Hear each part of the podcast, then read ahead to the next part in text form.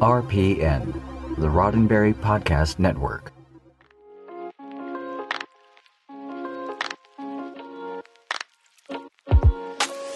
Every Star Trek fan came to Star Trek in their own way. Each of us has a tale to tell about how we found Star Trek and why we stayed. This is your Star Trek story. This Star Trek story comes from Julia. First, I've got to tell you how much I enjoy your show and how glad I am that you've started it. It's a great way to stay in touch with the Trek community. I've enjoyed your Star Trek Stories feature as much as the news, and I've long felt like writing in to share my story.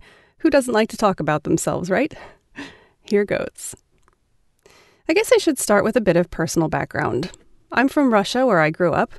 In the 90s, after the collapse of the Soviet Union, TV was flooded with Western shows, new and old, and I knew that something called Star Trek was on there because my grandma, a sci fi fan, would rave about that gorgeous lieutenant, Riker, as well as that awfully smart Mr. Spock. Yes, the shows would be on concurrently on different channels. Unfortunately, I was not a science fiction fan. Lord of the Rings and Harry Potter were more up my alley.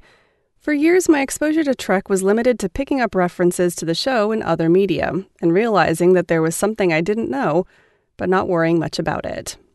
I was actually one of those people inclined to confuse Star Wars and Star Trek.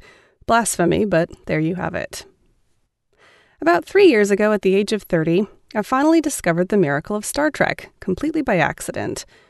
My husband and I decided to go catch a movie. An anniversary showing of The Wrath of Khan happened to be on. He hadn't seen it, but remembered hearing good things about it, and I figured that in the worst case, I would find it boring, but get a nap in the movie theater, and agreed to see it. Thus, my fate was decided on September 10th, 2017. Needless to say, I did not find Khan boring. I did not fall asleep. I was watching with bated breath and teared up when Spock died. But more importantly, I left the movie theater feeling full of hope. I felt as if I had rediscovered a faith in humanity that I had long lost. I found my cynical shell fall off. I wanted more.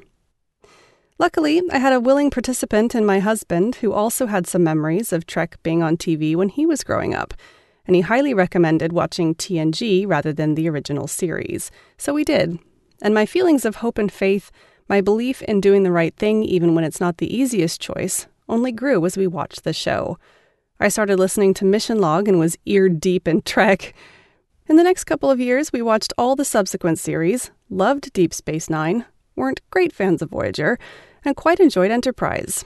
Intermittently, I also watched TOS, and while I'll always choose Picard over Kirk, I did like some of the episodes and could forgive the not so great ones given the time when they were made. Our daily life is now filled with Trek references. Our dog even has a coat with a Starfleet Delta. Discussions of episodes, and I have actually asked myself, what would Captain Picard do on a few occasions?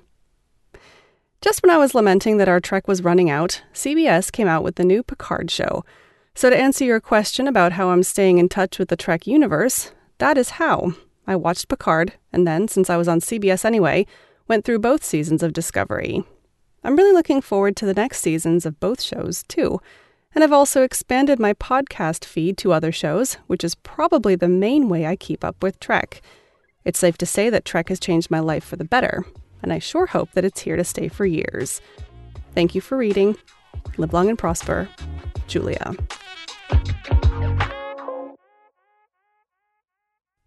Thanks for listening to Star Trek Stories from Daily Star Trek News. If you have a story you'd like to tell, please email me at info at dailystartreknews.com or use the contact form on the website. This show is supported by listeners like you patrons through Patreon.